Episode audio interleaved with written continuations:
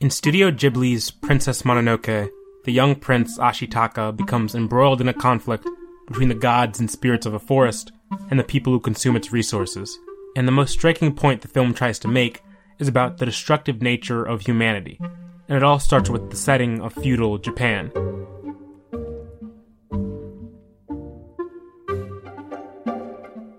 There's a brutality of the world revealed to us in the film the massacring of villages, a land consumed by demons and apparitions, constant threats of war or sickness or starvation, and they all point to an entire world that is cursed.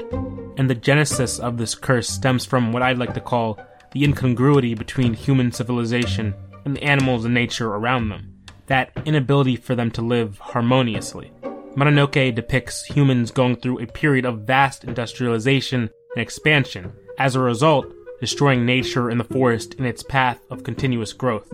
This movement is spearheaded by the character Lady Eboshi, the ruler of Irontown, who wages war on the gods and demons who are protectors and members of the forest in an attempt to expand her settlement. Eboshi is as ruthless and unafraid as a ruler in her position can be, and she represents this human desire, perhaps human need, for progress. I think there's something interesting and complex about this central need. As humans, we have this internal machination that moves us towards improving ourselves and our society as our technology rapidly expands and develops.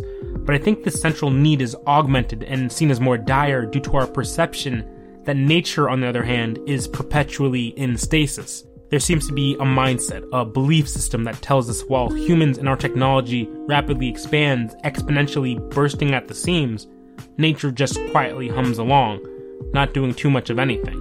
So mind numbingly off pace to our own faster industrialization sensibilities.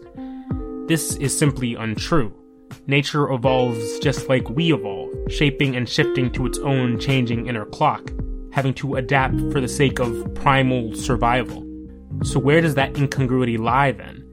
Well, it lies in nature having no bias, no ulterior motive or passion outside of its preordained bounds, while we unfortunately do.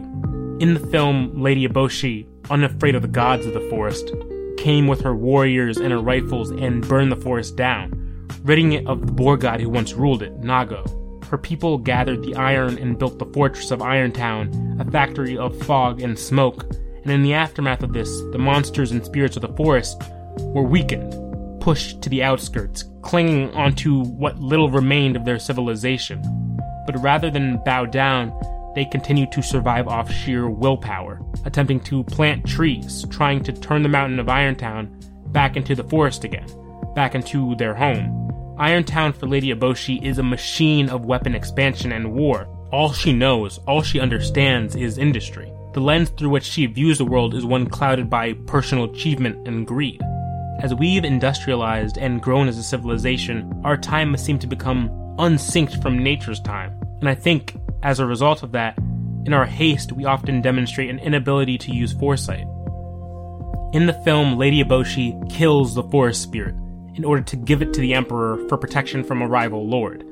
The Emperor believes the head of the spirit will grant him immortality, Lady Eboshi is unafraid of the gods, battling the forest spirits without considering the repercussions of her actions, without truly understanding how integral nature is to her town's own survival long term. A concept that mirrors our own selfishness in dealing with our fears concerning the health of our world, what with climate change and deforestation and the burning of fossil fuels.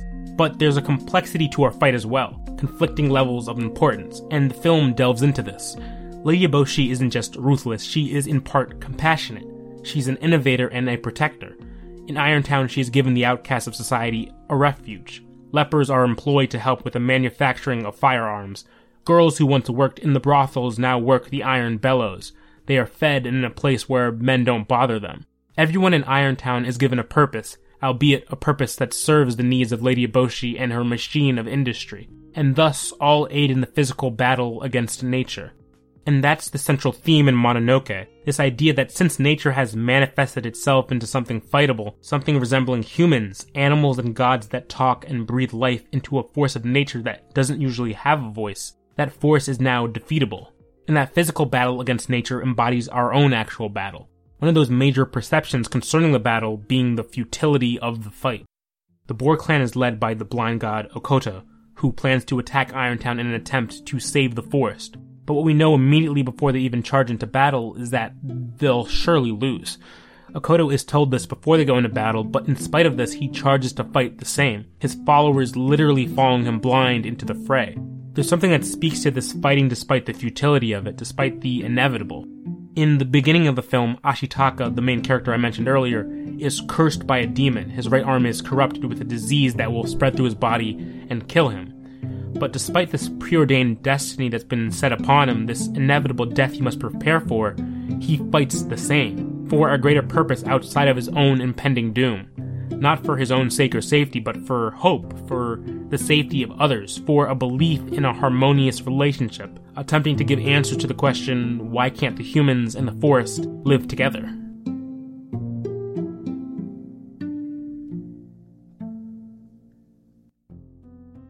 Our fight seems futile as well. We are in a continuous cyclical battle balancing our need for technological achievement and advancement and our spiritual roots in the forest. We have no idea where the buck stops in terms of when industrialization and expansion becomes too much. And worse yet, many of us have no say in it anyways.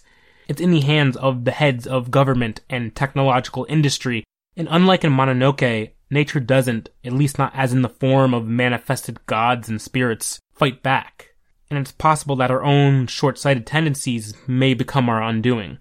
A species so evolved from its natural predecessors that it took the reins of its own evolution and progress into its own hands.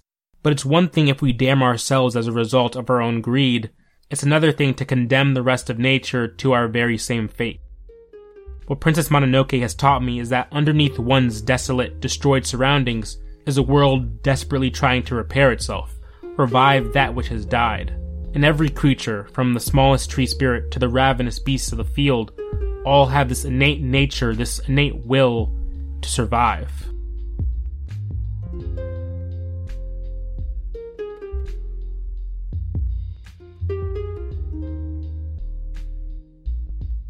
Mind Theater is a solo effort produced and written by me, Ayo Akingbade. To subscribe, look for Mind Theater on Spotify, Apple Podcasts, or wherever you get your podcasts.